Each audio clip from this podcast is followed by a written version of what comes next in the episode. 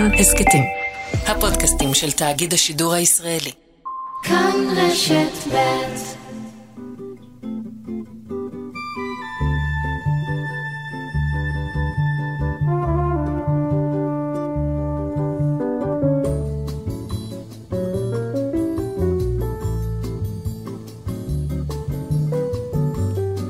שוב שלום לכם המאזינות והמאזינים, תודה ששבתם אלינו או הצטרפתם לתוכניתנו.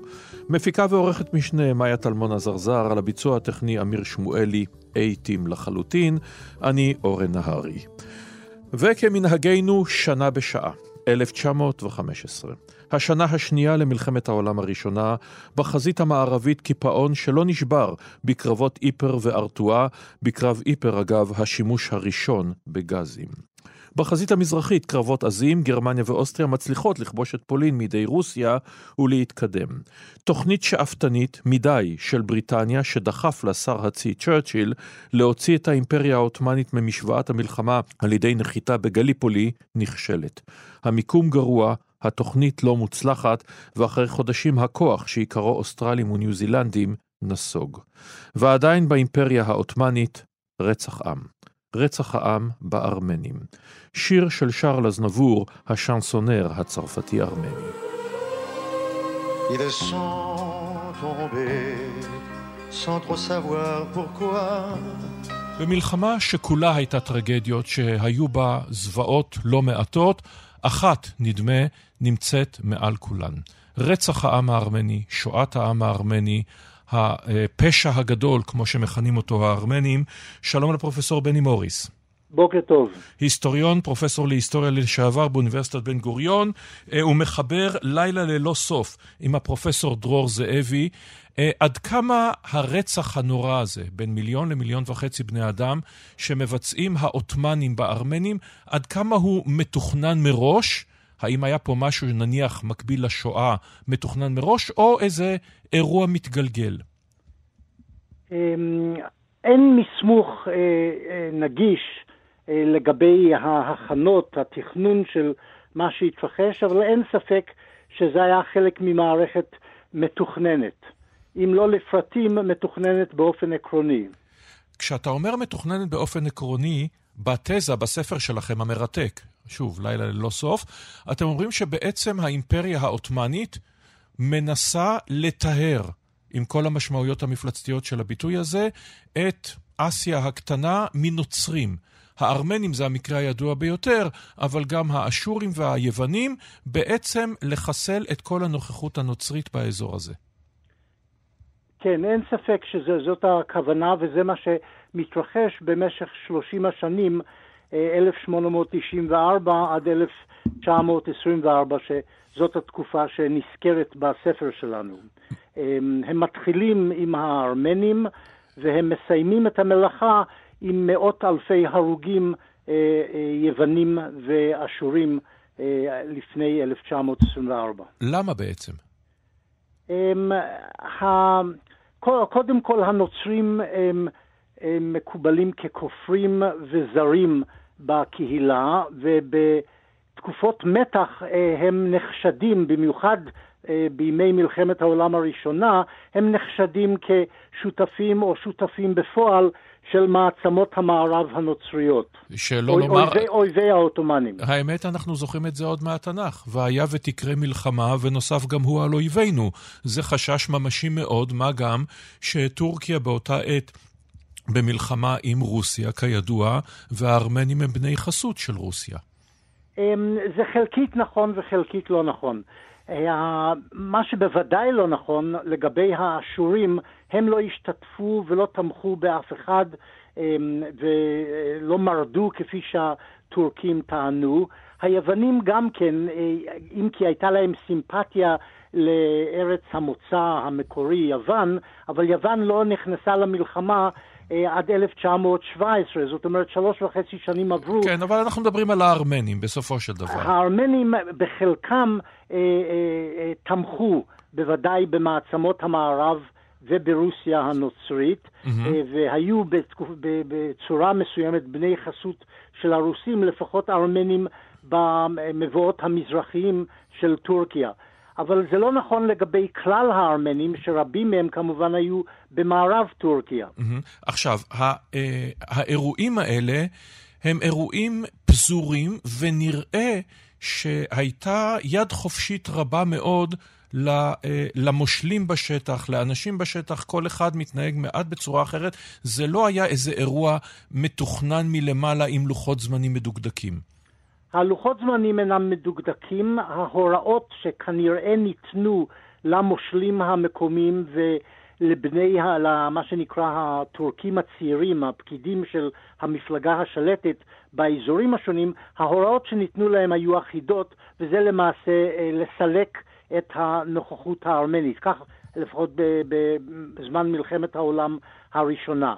אמ, אה, לגבי היוונים, גם כן היו הוראות ברורות אה, לחסל את הנוכחות היוונית בערים השונות ובכפרים במרכז ובמזרח, אמ, אה, אם כי ההוראות שונו במהלך הניקוי, ניקוי השטח על ידי אטאטורק וחייליו, ב-1992 עברו למעשה גירוש ורצח רצח עם לגירוש אה, אל מחוץ לגבולות טורקיה, אה, כאשר הובילו את הנוצרים בסופו של דבר, 1922-23, מאזורי המרכז והחוף לאוניות ולעבר יוון. כן, למרות שזה, אנחנו עוד נגיע כמובן לאירוע הזה, לא בשיחה הזאת.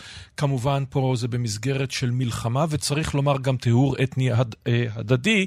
אה, מול סמירנה יש את סלוניקי וכולי, אבל אה, נש, נשאר רגע עם הארמנים. הארמנים מנסים לעמוד על נפשם בכמה מקומות. האירוע המפורסם שבספר של פרנץ ורפל, 40 הימים של מוסא דאג, אבל הם לא מצליחים, הם לא יכולים. טוב, הארמנים מפוזרים, אינם מאורגנים בצורה לאומית, אה, והם לא חמושים למעשה, אם כי פה ושם יש רובים ישנים ואקדחים, אבל הם לא חמושים לעומת הז'אנדרמים והצבא אה, הטורקי. אבל כדאי לי לזכור גם, אה, למרות הספר הזה של ורפל, שהיו מעט מאוד מקרים של התגוננות. אה, ארמנית, וזה די דומה דרך אגב ליהודים בשואה, אמנם אנחנו מדברים הרבה על המרד בגטו ורשה, אבל זה היה די אירוע בודד. ברור. אמ, אותו דבר קרה עם הארמנים, הם היו כנועים, הם לא ידעו, והטורקים גם לא אמרו להם שהם מובלים למוות, כמו שגם היהודים במלחמת העולם השנייה לא ידעו שהם מובלים למוות, לא אמרו להם את זה. Mm-hmm. אז הם לא מתנגדים מההתחלה, ו... בהמשך הדרך הם כמובן נרצחים אט-אט או בבת אחת. ו- וישנו המשך מרתק ב- בכל כך הרבה מובנים. ראשית, הטרויקה שנותנת את ההוראות, אה, מנהלי המלחמה, כן, אה, הם, אה, שניים מהם לפחות, נהרגים, נרצחים, עניין של השקפה, בידי ארמנים שרדפו אחריהם עד שחיסלו אותם. כן, היו מעשי נקמה. ששניים מהם באמת אה, נרצחו ואחד נפל איכשהו באיזשהו קרב במקום מבודד כן. בקווקז. אבל כן, הם אה, הרבה, חלק גדול מהרוצחים החשובים, זאת אומרת מנהלי מסע הרצח, אה, כן מוצאים להורג על ידי ארמנים. ואם אנחנו מסתכלים מעבר לכך... לוחמים ארמנים. כן. מצד אחד, הארמנים כמובן נאבקים על הזיכרון ההיסטורי אמ, כאשר גם, גם בכך יש חלק מהדברים, אותו פיצול שדיברת עליו, פיצול בין ארמניה לבין הפזורה הארמנית. אה, דוברים לנושא היו, כזכור, אה, שרל אזנבור, הזמר המנוח הארמני-צרפתי, וכיום אה, משפחת קרדשיאן, ששוכחים את זה, אבל אבי המשפחה, רוברט קרדשיאן, ממוצא ארמני, ובנות משפחת קרדשיאן, שאפשר לטעון שזו אחת המשפחות הכי ידועות בעולם, נאבקות למען הזיכרון ההיסטורי הזה.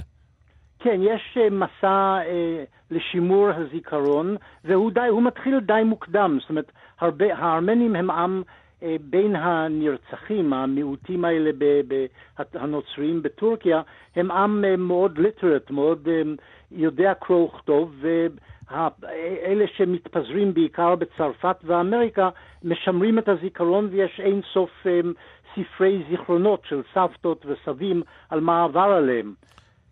וטורקיה עצמה נאבקת עד עצם היום הזה, למרות שבעצם היא, היא, היא, היא לא אותה מדינה. הרי טורקיה החילונית שקמה, היא קמה כנגד במידה רבה האימפריה העות'מאנית. אז למה לא לבוא ולומר, כן, נעשו פשעים, בגלל זה אנחנו בעצם הדחנו את הסולטן ובנינו טורקיה חדשה וחילונית ומערבית, אנחנו מתנצלים על הפשעים. מדוע הם נאחזים בזה שלא היה שום דבר? אה, זה עניין של גאווה וכבוד לאומי לדעתי. הרציחות לא נעשות רק על ידי הסולטן והאימפריה העות'מאנית, זאת אומרת, כן. המושלים העות'מאנים, אלא כפי שאמרתי, מ-1919 אה, עד 23, אטאטורק, אותו מייסד ומוביל של האירופיניזציה, כאילו, של טורקיה, אה, הוא האחראי על הרצח של גם עשרות אלפי ארמנים ששרדו את מלחמת העולם הראשונה, ומאות אלפי יוונים mm-hmm. אחר, אחר כך. כך שטורקיה על רבדיה השונים, גם האימפריאליסטים וגם הכאילו חילוניים, כפי שאטאטורק הציג את עצמו, הם אה, אשמים. אז הם לא יכולים להגיד, זה משטר קודם עשה את זה, הם היו משטר שהשתתף בזה. כן, אבל משטרים רבים אחרים באים ואומרים, אוקיי, אפשר היה לכאורה לבוא ולומר, כן, נעשו טעויות, נעשו דברים. אגב, בין השאר, אה, יש שם גם אלמנטים נוספים, זה לא כולם עות'מאנים מוסלמים שעושים את זה ממוצא טורקי, הכורדים משתתפים אפילו די בהתלהבות ברצח העם הזה, לא כן? כן, גם כאן יש הקבלה לרצח היהודים במלחמת העולם השנייה. אה, הגרמנים השתמשו במקומיים, אוקראינים, אה, אה, הולנדים, צרפתים וליטואנים וכל מיני עמים אחרים ששיתפו פעולה מטעמים אנטישמיים או טעמים חומריים. כנ"ל קרה בטורקיה, השבטים הכורדים במזרח טורקיה היו בין הרוצחים הראשיים בכל אחד משלושת סבבי רצח העם נגד הארמנים ואפילו גם נגד יוונים, והיו גם שבטים אחרים, וכולל דרך אגב שבטים ערבים ב-1916 למשל, בדיר הזור והאזור הזה, אה, שבטים אה, ערבים גם השתתפו ברצח ואונס מסיבי נגד השורדים הארמנים, אלה ששרדו את המסעות ממרכז טורקיה לאזור המדבר הסורי. וכאשר אנחנו מסתכלים על טורקיה של היום, טורקיה, מה שנקרא באנגלית double down, כלומר היא ממשיכה להתעקש, היא אפילו מחריפה את ההתעקשות ואת המאבק שלה בעצם נגד כל העולם בנושא הזה, ומדינות רבות מאוד, משיקולים אסטרטגיים ואחרים, וביניהן כמובן ישראל, משתפות עם כך פעולה. כן, לצערי ישראל גם משתפת פעולה בעניין הזה. כדאי אולי לזכור גם שחלק גדול מה... אחוז ניכר, בוא נגיד, של העם הטורקי היום, יש לו שורשים בקרב אותם ארמנים. הרי הם חטפו, הטורקים בזמן הרצח המסיבי של אה, ארמנים, רצחו בעיקר גברים, mm-hmm. אבל גם נשים וילדים, אבל נשים וילדים רבים גם אה, נלקחו בכוח כמובן לבתים של אה, מוסלמים, התאסלמו למעשה.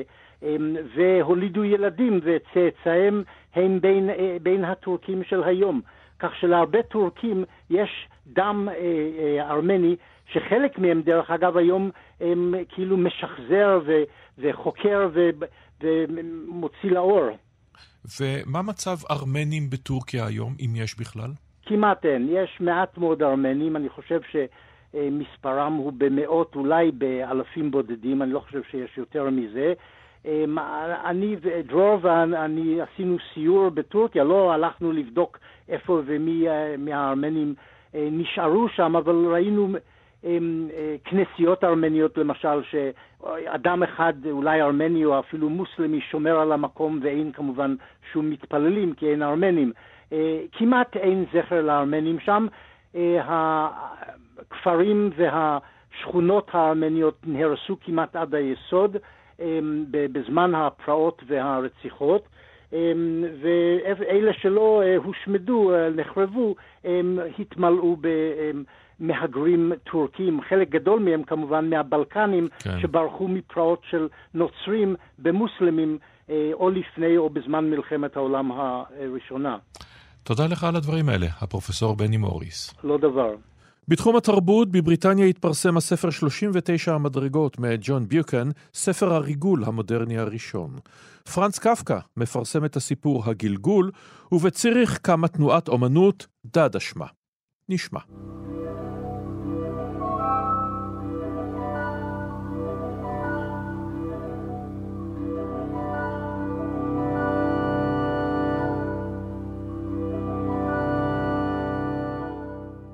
שלום לדוקטור עדי לוריה חיון. שלום. חוקרת ומרצה לאומנות מודרנית ועכשווית בחוג לתולדות האומנות באוניברסיטת תל אביב. מה זה דאדה? שאלה טובה מאוד. דאדה אמ, זה מופע כפנומנה, הייתי אומרת. אמ, מופע בינלאומי אמ, שלא רוצה להגדיר את עצמו כתנועה או כאיזשהו דבר קוהרנטי. אמ, בתוך, המכתב, בתוך הזיכרונות של אה, ריצ'רד הולסנבק, שהיה אחד ממייסדי הדדה בציריך, ובטח תכף אנחנו נגיע לזה, אה, הוא כותב אה, ב-1974 בדיעבד, אני, הוא כותב משהו כמו, אני חושב שאחד הדברים הטובים הוא שלא הצלחנו, ואולי אנחנו גם לא צריכים להבין מהו דאדה. דאדה אה, היא מופע, מופעים הדדאים הם מופעים שונים שמבקשים לצאת נגד כל דבר קוהרנטי, ארטיקולציה ברורה, או סדר טוב, הייתי אומרת. בדיוק. זו, כלומר, אי אפשר כמובן להתעלם מההקשר.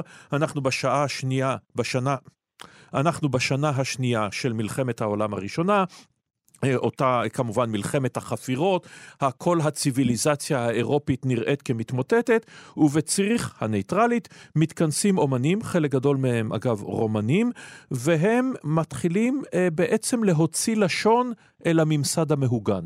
בכל התחומים, בקברט, בציור, בפיסול, בכל. נכון. אז קודם אני, אני אומר כמה דברים. אחד, הסיפור הזה, הפנומנון, של דדה ציריך הוא אה, סיפור היסטורי מאוד מאוד קצר. אה, הקברה וולטר לכשעצמו נפתח בחמישי בפברואר 1916, והמופע, הפרפורמנס האחרון ב-23 ביוני, הוא נסגר באותה שנה 1916. זאת אומרת שאנחנו פה בכמה חודשים מאוד מאוד uh, קצרים. מי שמכונן ובכלל מקים את הסיפור הזה הוא אומן בשם הוגו בעל, טיפוס מאוד מאוד מעניין. הוא מגיע לציריך שנה קודם עם אה, אשתו אמי הנינגס, שגם היא הייתה חלק מהמבססים והמקימים של אה, אותם קברטים ובעצם דדה ציריך או דדה בכלל. והם מגיעים מכיוון שבעל אה, מבקש שלא להתגייס, הוא גרמני במקור, היא גרמניה, הוא לא רוצה להתגייס, היא אה, יוצאת נגד אה, המלחמה וכל ענייני הלאומיות על ידי זה שהיא מזייפת דרכונים, היא מזייפת דרכונים גם עבור עצמם, והם בעצם עוברים uh, לציריך עם הדרכונים המזויפים, הם מנסים להתפרנס, הם לא מצליחים, הוגו בעל הוא פסנתרן, uh, והיא רקדנית, והיא גם זמרת, ווקליסטית, והם מצליחים uh, להצטרף לאיזשהו אנסמבל קרקס, קרקסי כזה, שמתנייד לו בתוך שווייץ, והם מצליחים להתפרנס כמעה, וקצת מתיישבים, מתבססים משהו ועוזבים את אותו אנסמבל. ובעל מגיע לבית קפה בתוך ציריך, קפה מלא ראי שיושב בשפיגלגאסה, ופונה לבעלים, שהוא הולנדי במקור, ואומר לו, תקשיב, אה, אולי אנחנו נתחיל לעשות פה אה, מופעים, פרפורמנסים, עוד לא קוראים לזה בכלל קברט. Mm-hmm. ואותם בעלים מסכים להצעה הזו של הוגו בעל, והוגו בעל מיד באותו יום מפרסם הודעה בעיתון, הוא אומר, כל מי שעושה אומנות, כל מי שרוצה להגיד משהו, אנא בואו ו... הצטרפו אלינו לערב בבית הקפה בר הזה השכונתי שלנו. אבל אם זה היה נשאר רק בקברט וולטר בכמה הופעות, כפי שאת עצמך ציינת, mm-hmm. אף אחד לא היה זוכר אותם היום. הנקודה היא שדאדה, ירצו או לא ירצו, איך שהם לא יגדירו את עצמם, כן הופכים לסוג של תנועה. שאולי, שאולי לא משפיעה בזמן אמת, אבל בעתיד, ויהיה אז... מניפסט. ויהיה אה, גיום אפולינר יגיד מה שאנחנו עושים, הוא יקרא לזה בשם סוריאליזם, ויבוא כמובן מרסל דושן, פה האפקט המתמשך שלהם. אז, אז יש פה כמה דברים שקורים שיהיו מאוד מאוד אפקטיביים, גם אם לא ניתן להם שם אה, למין ראשיתם. אז הקברה הזה, או הערבים האלה מתחילים, ו, ומגיעים שניים מיד, באותו יום אה, אה, הראשון, בחמישי בפברואר, אה, מגיעים אה, מרסל ינקו ומגיע טריסטן צרה, שני אה, רומנים, יהודים, by the way, ונכנסים, מתחילים לתלות את העבודות שלהם, מתחילים לבנות את הבמה הקטנה ביחד עם, עם הוגו אה, בל אה, בעצמו, אה, ומיד מצטרפים כמה אנשים אה, נוספים, כמו אה, ז'אן ארפ, שהיה מאלזס, סופי טאובר, שהייתה רקדנית בבית, אה, בבית אה, ספר לריקוד של רודולף לבן, שהיה אה, בתוך שווייץ, היא הייתה שוויצרית, ומגיע שבוע אחר כך גם הולסנבק אה, הגרמני וגם האנס ריכטר.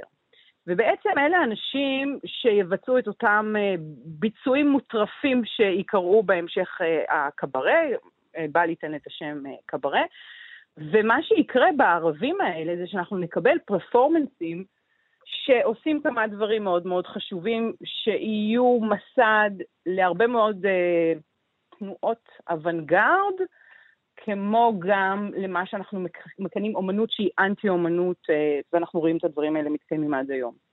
אחד, בתוך סדר הדברים ההיסטורי, אה, דדה ציריך פועלת קודם כל כריאקציה נגד מלחמת העולם הראשונה. אנחנו מקבלים כל מיני אנשים, ואתה כבר מבין שאנחנו עם אומנים מרומניה ועם אומנים מגרמניה וממקומות אחרים, שמבינים שמה שקורה מסביב זו, אלה זוועות וטבח נוראי, והם יוצאים מתוך נקודת הנחה שהזוועות הללו הן תוצר של ההתפתחויות הלוגיות, התבוניות, הטכנולוגיות, הדיפלומטיות שהאנושות הצליחה להגיע אליהן. זאת אומרת, כל הדברים הטובים האלו הצליחו להביא אותנו, את אירופה, לכדי uh, מלחמה מאוד מאוד מאוד קשה, ולכן אנחנו צריכים לצאת uh, נגד הרעיונות הללו.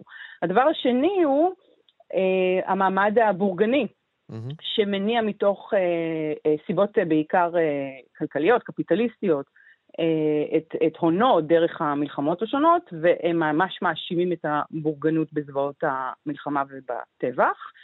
זה מבחינת, ה, ה, ה, ה, אני אגיד, הקשרים והסיבות ההיסטוריות לדבר. בתוך עולם האומנות, למרות שהם בקשר טוב עם פוטוריסטים כמו מרינטי ואחרים, אה, הם יוצאים גם נגד הפוטוריזם, נגד הקוביזם, נגד האקספרסיוניזם, מכל מיני סיבות. נגד הפוטוריזם הם יוצאים אה, מכיוון שהם אומרים, הנה האדרת המלחמה הפוטוריסטית שכל כך רצתה לקרוא לביאתה של מלחמה שתטהר את הכל ותביא להרס ולחברה חדשה, ראו מה קורה. Uh, נגד הקוביסטים הם יוצאים מכיוון שהקוביסטים משתמשים בחפצים שבטיים אפריקניים uh, מתוך האימפריאליזם האירופאי באופן שאיננו לגיטימי בעיניהם, והם מתחילים בעצם לייצר, כמו שאתה אומר, ציור בעיקר, ופעולות פרפורמטיביות, שזה יהיה לב הקברט. אמ, שהן יוצאות נגד כל משהו ארטיקולטיבי. עכשיו, אחד החידושים הגדולים שקורה באותו בית קפה בציריך, הוא מה שאנחנו מכנים, מכנים ההתפתחות של השירה הסימולטנית, או מה שהוגו בל באופן ספציפי פיתח כ-הוורס וונה וורט, זאת אומרת, השירה ללא מילים. הם באים ואומרים, אחת הבעיות הגדולות בתוך המלחמה הגדולה הזאת, בתוך השבר הגדול, היא השפה. השפה הנאותה, השפה הטובה שמאפשרת את ההינדוס, אה, כן, אה, של הידיעה על ידי התקשורת אה, וכדומה. ולכן מה שאנחנו צריכים לעשות זה לרוקן את השפה, להביא להרס מוחלט של הסינטקס, ואנחנו רואים את הוגו בל מפתח שירה פרפורמטיבית כאשר הוא עומד על הבמה הקטנה בתוך הקברט ובעצם שר, מדקלם, נונסנס, נונסנס מוחלט. הולצנבק יעשה אותו דבר אה, על ידי זה שהוא גם אה, יאמר אה, סילבלס מאוד אה, לא הגיוניים ויצטרף, ויצטרפו לסילבלס האלה גם אה, אה, אה, טיפופים. פרימיטיביסטי משהו, אה, הם אה, יחרקו על הבמה, הם ישתמשו אה, ויעשו רעש עם, עם מחבטות ועם סירים. זאת אומרת, ערבי הקברט הללו היו ערבים של כאוס מוחלט. והכאוס הזה, כמו הדדה, ממש טבעה של הדדה, בא לומר, אנחנו רוצים לייצר מופעים שאינם קוהרנטיים שהם גם אנטגוניסטים לנאותות של הארטיקולציה, אבל לכשעצמה, חוסר הקוהרנטיות מביאה למערכות פתוחות, שבה אנחנו יכולים להשתמש בריבוי שפות מהמם. בו זמני, שבה אנחנו יכולים להמציא שפות חדשות, שאנחנו יכולים לייצר כל מיני אה, אה, אה, אה, ביטויים של, שהם בני כלאיים, שמשלבים כל מיני אה, אסמבלאז'ים וקולאז'ים אה, כן. קולניים אה, ואחרים. וזאת אומרת, זאת אומרת, הדד היוצא אה, ואנטגוניסטי להרבה מאוד אה, ערכים ומופעים אה, ודברים שונים שמתרחשים בעולם, אבל ההרס הזה שהוא מציג בפרפורמנסים שלו, הוא מאוד מאוד חיובי בעיני המשתתפים. תודה לך על הדברים האלה, הדוקטור עדי לוריה חיון. תודה לך. בארץ ישראל קמה רשת הריגול נילי והוקם גדוד נהגי הפרדות. במדע, אלברט איינשטיין מרחיב את התיאוריה שלו לתורת היחסות הכללית, חברת פורד מכניסה לשוק את הטרקטור, ויליאם טיילור ויוג'ין סליבן האמריקנים ממציאים את הפיירקס. ועדיין בארצות הברית, במעבר חד ב-1915, לינץ'. לא הראשון, או האחרון כמובן, אבל הפעם לא נגד אדם שחור בדרום העמוק, אלא אדם לבן בדרום העמוק, או לא בדיוק לבן במונחים של אז, יהודי.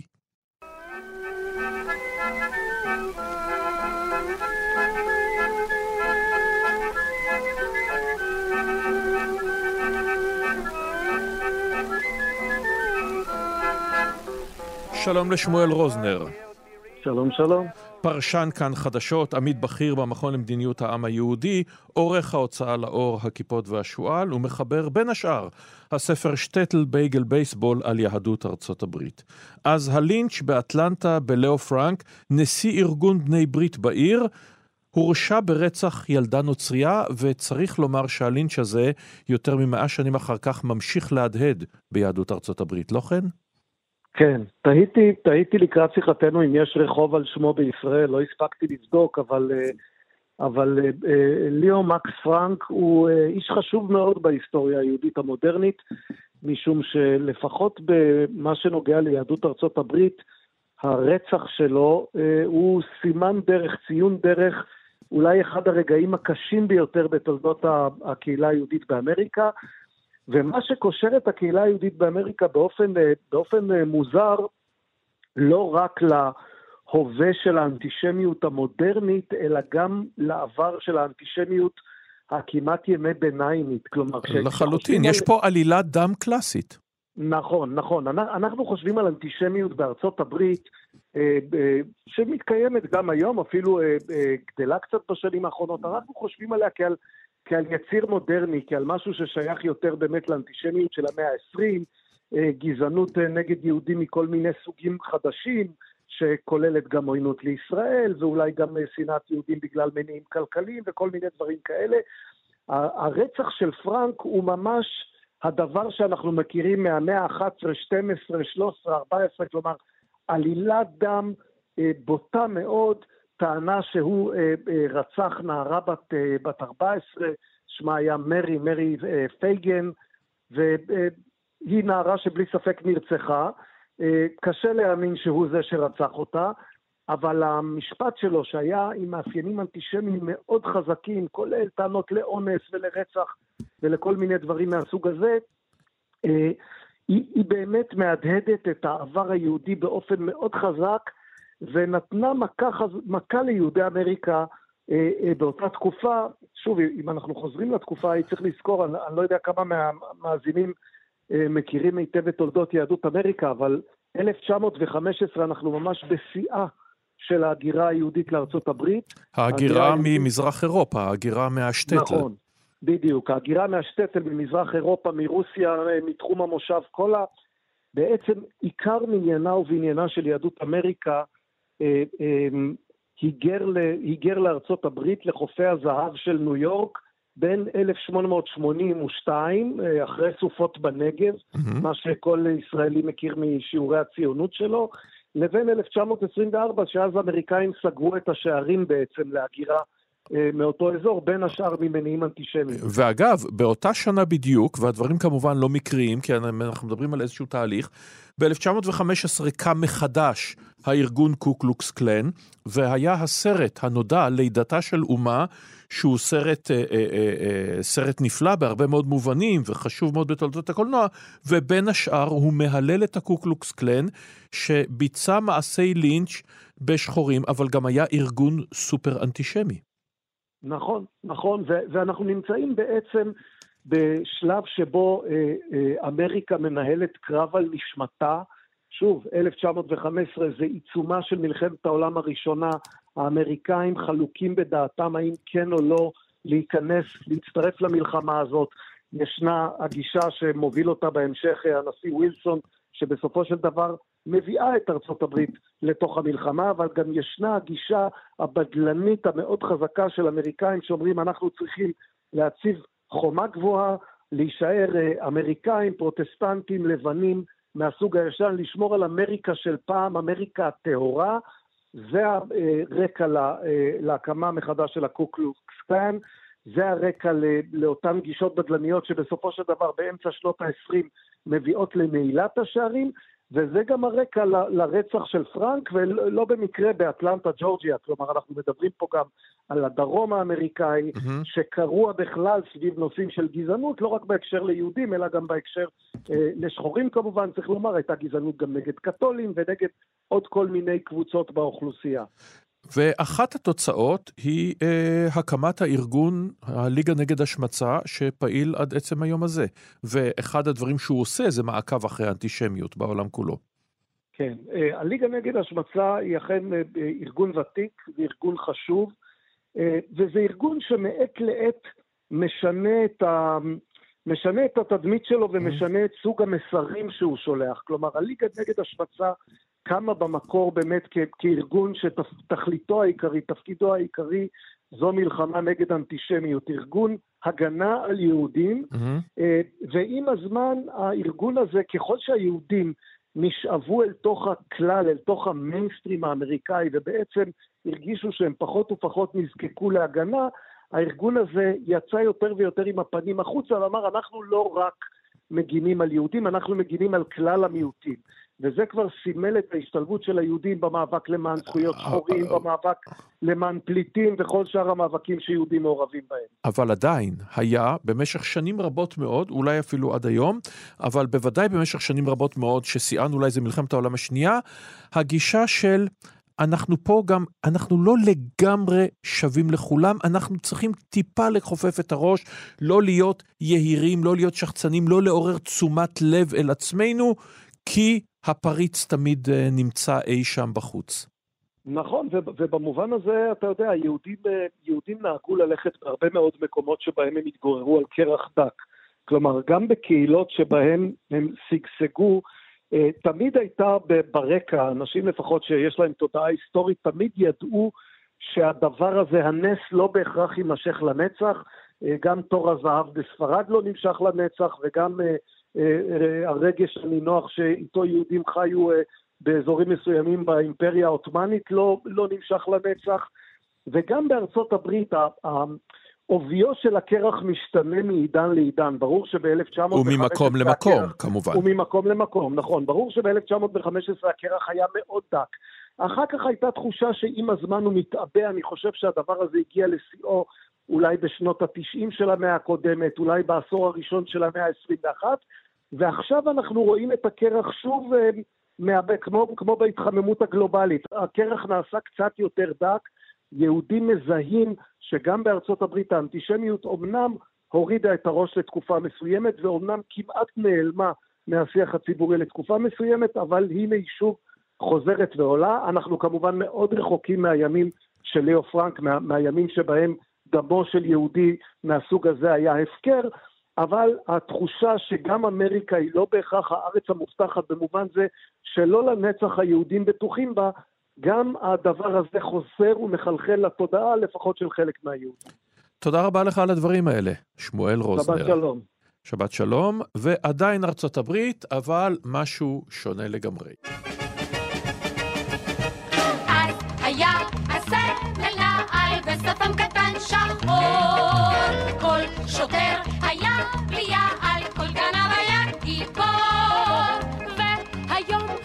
שונה הטעם, השוטר גיבור, ויש לו גם שפם. חלפו כבר הימים ההם, הזמן ההוא נגמר.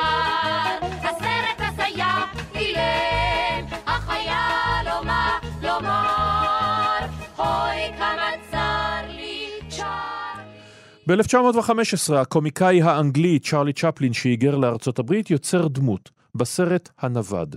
נווד עם מקל הליכה וכובע בלה, טוב לב, מתמודד, בלי הצלחה מיוחדת, נגד העולם כולו. שלום לגורי אלפי. מה העניינים? יוצא מן הכלל, קומיקאי, במאי, יוצר. אתה, לא הוא, גם הוא. אה, הוא הרבה יותר מזה, הוא עשה הכל. אגב, הוא תמיד הגדיר את עצמו קומיקאי, ולא עכשיו נתן לעצמו את כל התארים, אבל אם אתם מסתכלים בקרדיטים, שלא יודע, בעלה לזהב, כל מיני סרטים, אה, זמנים מודרניים, אה, במאי, מפיק כמובן. אה, כותב המוזיקה. כמו- מוזיקה, מוזיקה, בדיוק. זה, זה היה מאוד קרוב לליבו. מאוד מאוד קרוב לליבו העניין המוזיקלי, והעניין הווירטואוזי בתיאום בין מוזיקה לוויז'ואל, שהכל יושב בול, והוא כנראה גם היה, כמו הרבה אומנים שאני מכיר, בלי שמות, control freak כזה, שהוא פשוט הרחיב את הידיעות שלו כדי אה, לשלוט בסיטואציה. עכשיו, זה הוא- היה, זה היה מטרתי הכל, זה היה מטרתי, יותר, מ, יותר מיצירתי זה היה מטרתי. עכשיו, הוא משנה את הקומדיה, זאת אומרת, הקומדיה לפניו, הקומדיה הקולנועית, היא הקומדיה של מק סנט ושוטרים שנופלים ונדחפים ונכנסים לפינות ויוצאים, קומדיה מאוד מאוד פיזית. עכשיו, גם הוא פיזי, אבל כן. פיזי אחר. פיזי אחר, כי הסלפסטיק זה בעצם, יש בזה משהו מרושע. אה, וגם בלורן והרדי וגם בעוד כל מיני, יש משהו מרושע. יש משהו בצ'פלין ובדמות של הנווד שעברה כל מיני גלגולים עד שהיא נהייתה הדמות הזאת, שהיא שובת לב. זה כאילו הבחירה הזאת במישהו שיעבור, שיעבור סרט שלם, יעבור הרבה דברים שיקרו לו, אבל יסיים באותה נקודה. אז נקודה מעניינת מה שאתה מעלה עכשיו, כי אני לא חשבתי על זה, אבל זה נכון לחלוטין. זאת אומרת, בכל הסרטים הוא בסופו של דבר, הוא יתברווז, אני אפילו לא יודע איך להגדיר את ההליכה הזאת, החוצה נכון, מהמסך, וימשיך העיגול בדרכו. יתמקד בו, יהיה זומין, כן. אבל הוא תמיד תמיד, הוא שומר על צלם האנוש שלו. זאת שומר על אומרת, צלם האנוש, ושומר גם על החיוך, ושומר גם על הלב, יש המון לב. ולמשל בבסטר, אצל בסטר קיטון, שגם כן, אתה יודע, וירטואוז, אדיר. אה, האיש בעל הפנים הקפואות, ואדם נכון. שעשה פעלולים בלתי נתפסים בכלל, נכון, וגם יוצר הצוואר, אדיר. שבר את הצוואר ממש פיזית, broke his neck, אה, באיזה מכל מים שיורד לו על הראש, אה, כשהוא קופץ מרכבת. לא משנה, התעוזה הייתה נחלת כולם בעידן ההוא, הם כולם היו מאוד מאוד נועזים ומאוד מאוד וירטואוזים והיו צריכים לדעת הכל, לשיר, לרקוד, הכל, הכל, הכל. אבל הרגש, עם מי אתה מתחבר באמת, מי, אחרי מי אתה, הלב שלך הולך, זה הנווד והדמות של צ'פלין, והוא ידע לספר סיפור על בן אדם פשוט, על פורסט גאמפ, שמחולל דברים בלי לדעת שהוא מחולל דברים, אה, ולסמל דברים, זאת אומרת, גם להיות, אתה יודע, אה, להגיע לזה שאתה הכפיל, שאתה נראה בדיוק כמו אה, היטלר, זו מחשבה קומית, אבל כל כך מרחיקת לכת, וגם זמנים מודרניים, זאת אומרת, בכל פעם שהוא יוצר יצירה... הפרודיה המופלאה הזאת על פס הייצור של חברת נכון. פורד וחברות נכון. אחרות, היכולת שלו עם מפתח ברגים לעשות סצנה קומית כן. מצחיקה עד דמעות. מצחיקה וגם, אתה יודע, גם נוגעת במובן הזה של מה המכונה הזאת עושה לבני האדם, והופכת אותם באמת לברגים בתוך המכונה הזאת, הוא הרי ממש באיזשהו שלב הוא פיזית עובר בתוך המכונה, נכון? והמכונה פולטת אותו החוצה, וכשהיא פולטת אותו החוצה מהמעגל הזה, הוא כבר משוגע, הוא כבר צריך להיות במוסד סגור, כי הוא, הוא, לא יודע כבר איך להתנהג בחיים האלה כשהוא רק בורג. ואפשר לראות באופן כללי את הביקורת שלו, העדינה, המרומזת, על הדברים, על, על, על, על, על, ה- על השוויון, על החירות, על, על ארצות הברית של התקופה של עצמו. מה שיפה בביקורת שלו, שככל שהוא צובר אה, קהל, כוח, תהילה, אה, מקום של כבוד, הוא מרשה לעצמו הרבה הרבה יותר, ולאט לאט לאט הוא מגיע כמעט למלודרמה בסוף. זאת אומרת, זה לצערי, זה תהליך שהוא אה, מוכר אצל קומיקאים. הקומיקאים שכל כך רוצים להצחיק וכל כך רוצים אה, להתבלט אה, ולהיות אה, נאהבים, ברגע שהם מקבלים את זה, והם הם זוכים ברגע הזה, אה, יש בהם משהו פתאום קצת יותר רגשני, רוצים להיות חלטני. המלט חלקם. בדיוק, בדיוק. ממש רוצים את, ה, את המקום שלהם, לא רק בבידור, אלא רוצים לעשות אה, הרבה יותר מזה. הוא כן מצליח לעשות את זה, הוא כן מצליח לעשות את זה בניגוד גמור להרבה מאוד אומנים שלא הצליחו. הוא מצליח לעשות את זה גם עם הדיקטטור הגדול, גם עם המעבר שלו לטקסט. זה מעבר, תשמע, זה מעבר שהיה שם ניפוי גדול מאוד של אומנים.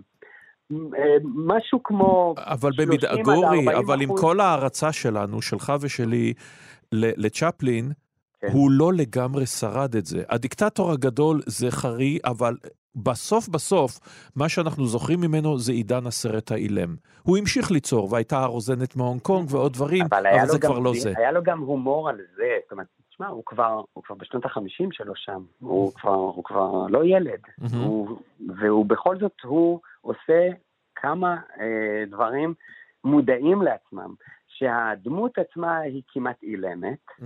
אבל פתאום הוא צריך לשיר. וכשהוא ישיר, הוא ישיר בג'יבריש הזה.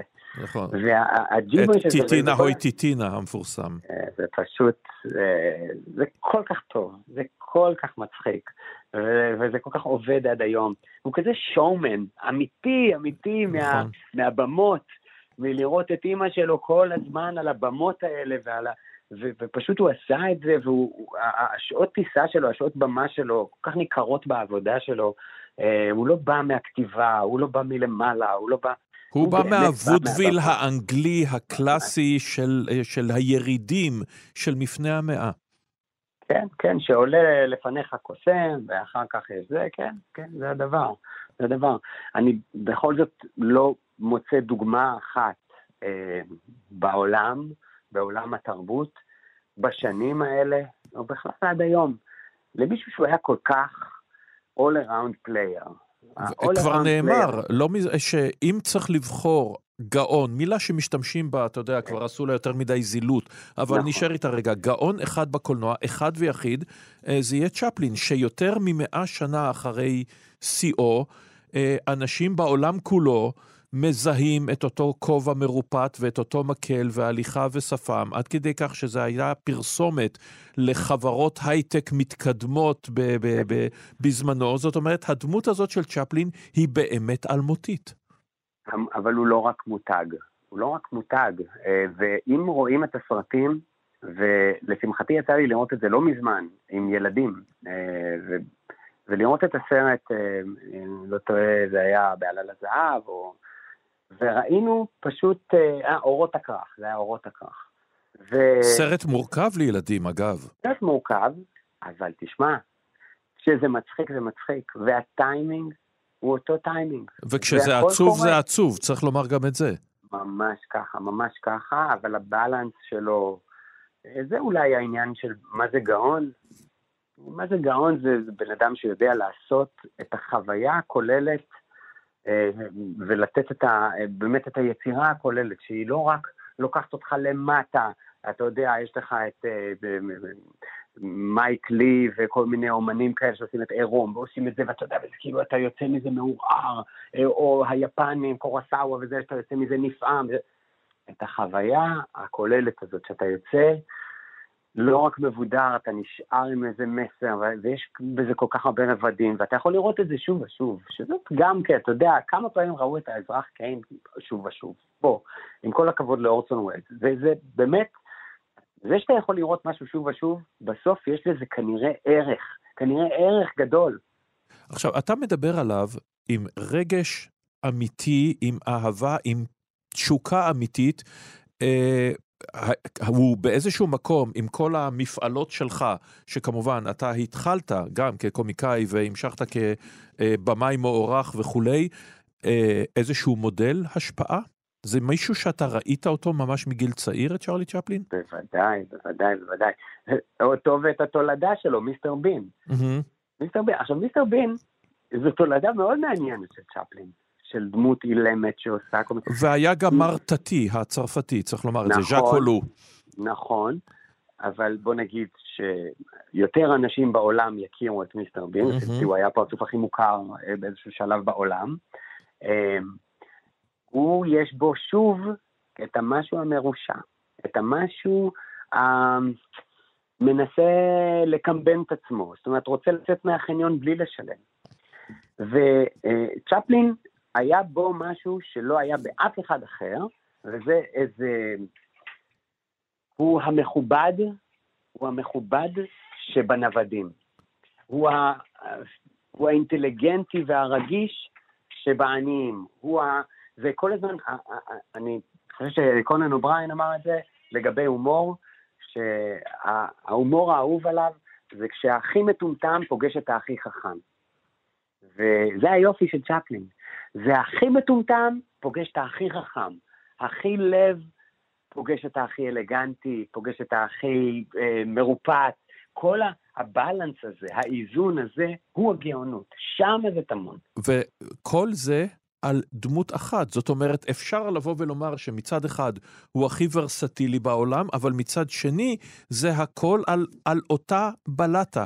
בין אם זה כאשר הוא הזגג בסרט הילד שמנסה להתפרנס, בין אם הוא זה שמעמיד פנים שהוא מיליונר כדי להשיב למוכרת פרחים עיוורת את מאור עיניה, בין אם הוא מתגלגל לאותו בית חרושת, הוא תמיד אותה דמות, והדמות הזאת עובדת. כן, כן, וגם גם לזה אני לא חושב שיש דוגמה, באמת. אני לא, לא מכיר שום דוגמה כזאת אה, למישהו שהחזיק כל כך הרבה שנים אה, דמות. אה, אבל זה כנראה הוא. זה כנראה כבר היה הוא באיזשהו שלב. הוא לא ידע... הוא כן ניסה, אתה יודע, ממש במאוחר במאוחר, באמת במלודרמה, אה, והוא קצת, הוא בעצמו, ואז זה נראה מלא פאתוס. כן. זה נראה קצת פשוט מזדקן, והדמות לא מזדקנת. אמ, וזה היה פשוט האלטר אגו המושלם, זה היה כפפה לאיש הזה. ואגב, על הרגע הזה שהוא, אה, שהיא מתבלבלת וחושבת שהוא עשיר, כן. אה, ש- שנתן לה את, ה, אה, את הכסף, הוא, הוא השקיע כל כך הרבה מאמץ ב storytelling, וחשב וחשב כל הזמן, וניסה כל הזמן להבריק ולייעל את הקומדיה. זאת אומרת, אם אתה מצליח ליצור ב part אחד את הדרך הכי קצרה לה, אה, להבנה של הדמות ושל המניעים ושל הרצון, אז עשית טוב, וזהו זה הוא עושה מדהים. יותר טוב מכל אחד אחר מאז ועד עצם היום הזה. ממש. ואני צריך לומר שבסצנה הזאת יש לי דמעות עד עצם היום הזה. תודה נכון. רבה לך, גורי אלפי. תודה, תודה. ועד כאן תוכניתנו לשבת הזו. תודה רבה למאיה טלמון הזרזר, המפיקה ועורכת המשנה, לאמיר שמואלי על הביצוע הטכני, צוות משובח. תודה לכם, המאזינים והמאזינות שהייתם עמנו. מיד יהיה כאן שלום קיטל. אני אורן נהרי, להתראות בשבוע הבא.